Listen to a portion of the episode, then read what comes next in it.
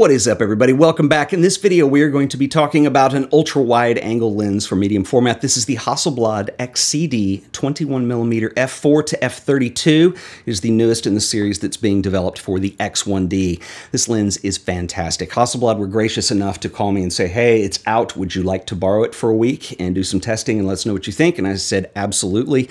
So unfortunately, I have to send this back today, and I am very sad because I have fallen in love with this lens. It is amazing. And there's some really impressive things about it, and I want to talk a little bit about lens design as well. Before I jump into that, let me just show you what this lens will do. I've just kind of been casually shooting on this this week, and I've kind of carried it everywhere, and it is fantastic. It is super sharp. It's an f4 lens, but you still can get some background separation. It's not any extreme shallow depth of field or anything, but it does knock things out quite beautifully. The other thing that's interesting is because this is an ultra wide angle lens, it pushes everything off into the distance, and so this would be an incredible lens to own for somebody who does architectural work, specifically if you do interiors. This is kind of a must have lens because you're able to get a lot in. It's a great wide angle, super sharp, minimal distortion. As I mentioned, I've been shooting on this all week, and it's a little bit of a side story. I did a lot of this on Instagram. But um, the day after I got this in the mail, a friend of mine called, my friend Thad, who I went to college with, he's one of my really good friends, announced he would be in town, and his son, who's 12, is like this organ prodigy. And they came down here to play on this organ that happens to be in Fort Worth. It's, like, I can't remember the specific thing is, but it's like the third largest organ from this manufacturer in the United States, and it was on Ben's bucket list. And so they invited me to come, and I thought, what better place to try out this lens? And so we did some shooting and had a lot of fun.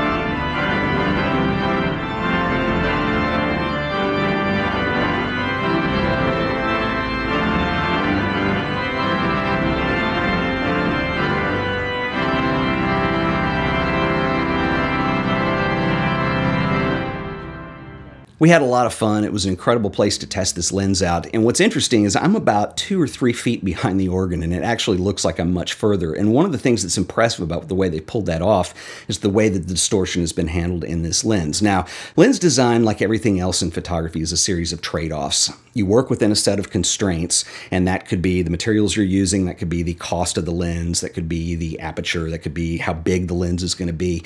And every time you fix something, you have to take a trade off from another area area. And Hasselblad have done this really impressively because this lens, I mentioned Phase 1 has a lens and it is much more expensive, it's much larger. And they have been able to pack this into something that's affordable and fits within the lens line. And I think that's really important too. It is a little bit longer than the 45 millimeter, but it still takes filter threading. That's another problem you have with wide angle lenses is sometimes that front element is so rounded that they just take out filter threading because you're not able to get something on the front. And this one has a 67 millimeter filter threading. So I've been using it with my wine country system. That gives me a circular polarizer that I can work with and a set of ND filters and even grad filters. And it does extremely well. I've been really impressed with that.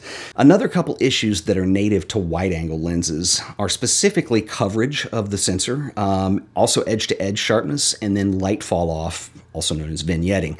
And I want to talk a little bit about each one of these as we go through, and we're going to look at some images here too.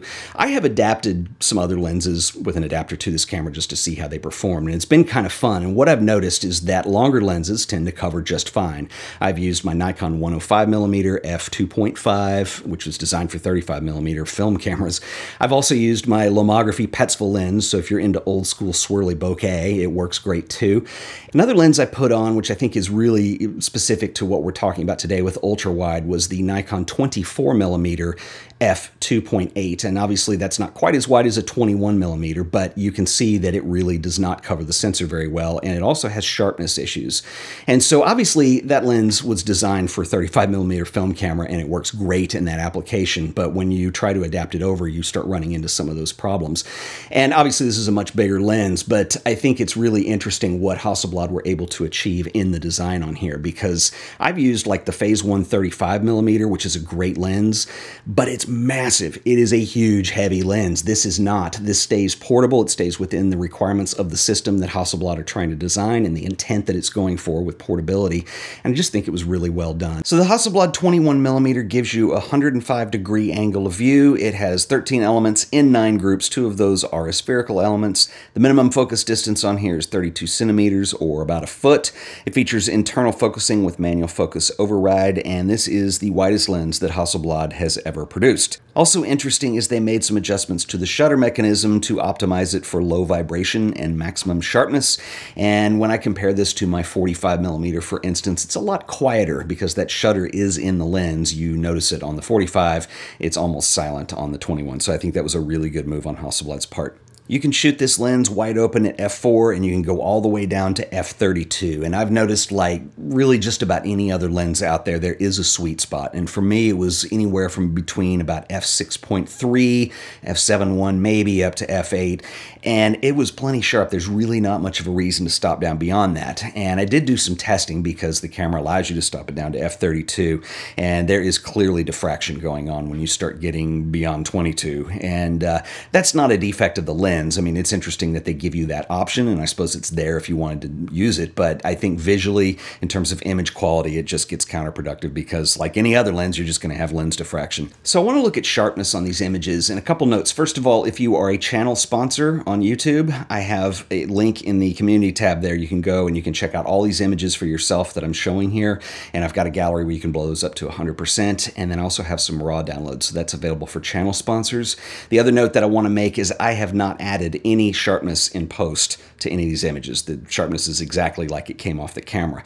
And if you go over to Hasselblad's website and you check out the MTF charts, obviously it's an impressive looking lens. And then when you look at it in reality, we'll zoom into 100% here and you can see that it is very sharp.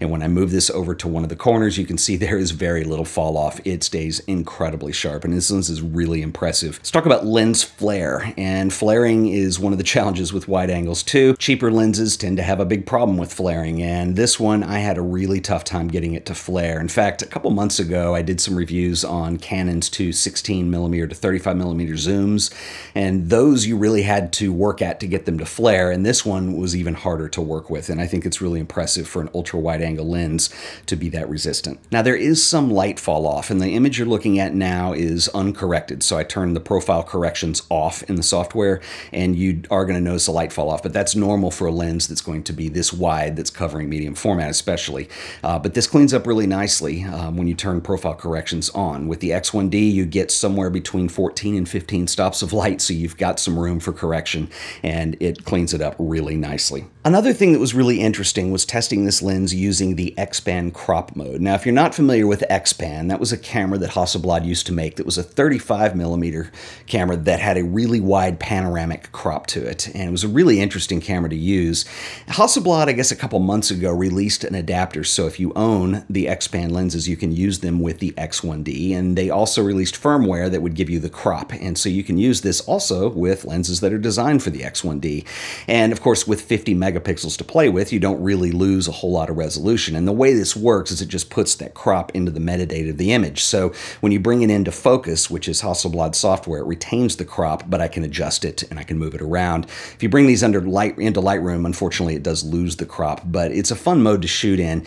And I had a lot of fun with the focal length this wide. It was really pretty cool. I do want to reiterate how impressed I am with distortion control and sharpness. This is a technical lens. Now, it is an ultra wide angle lens, and it obviously works best when you keep the camera level. That's when you're going to get the most technical results. It is not a tilt shift lens. So, for instance, if I tilt the camera back to move my subject down towards the middle, you are going to have the effect where the buildings appear like they're falling away, and that's because it's a wide angle lens. But it is interesting, and I wonder if Hasselblad would consider adding tilt tilt shift uh, lenses to their roadmap over the next couple years because this lens really shows you what you can do with technical precision in a camera, and it's really simply outstanding.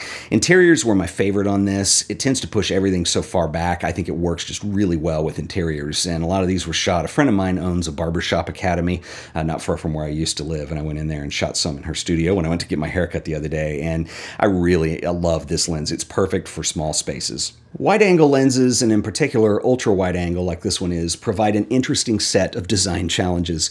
And Hasselblad have just, like, I, I, think they've hit it out of the park with this. They've developed an incredible lens, and they've done it that is not out of line with the price point with the other lenses in this system or out of line with the sizes of the other lenses. And I, you know, I have no official word on this, but I'm 99.9% sure when this camera was being developed that size was of the utmost importance. If you're going to do a mirrorless medium format camera, the one thing that makes the Hasselblad really unique is the size. And when you have this really short distance, because you don't have a mirror box between the lens flange and the image sensor, um, and it creates other challenges when you're starting to do your lens lineup. And I think Hasselblad have done a great job with this, and I'm really excited to see some of the other lenses that are going to be coming out in the next year or two.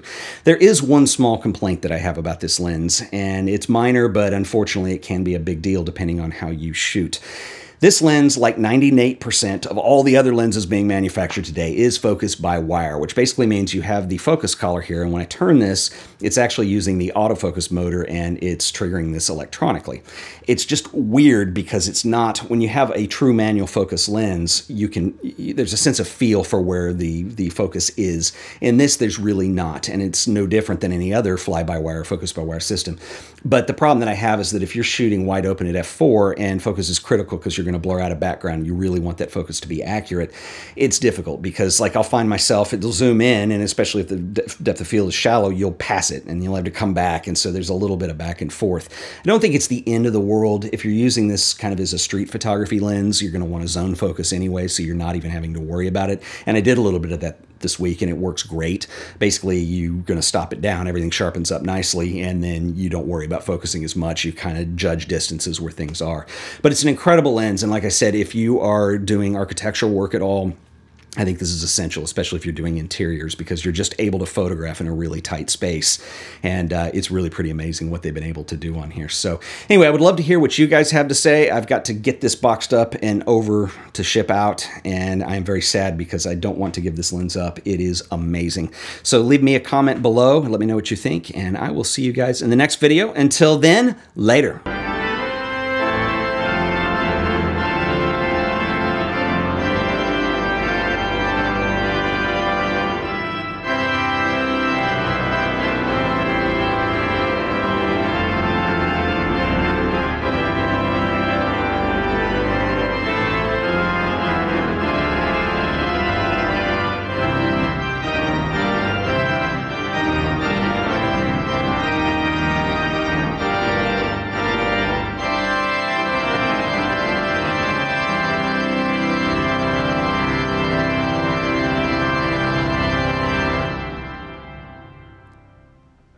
Is that your arrangement? Mm. How old are you? 12.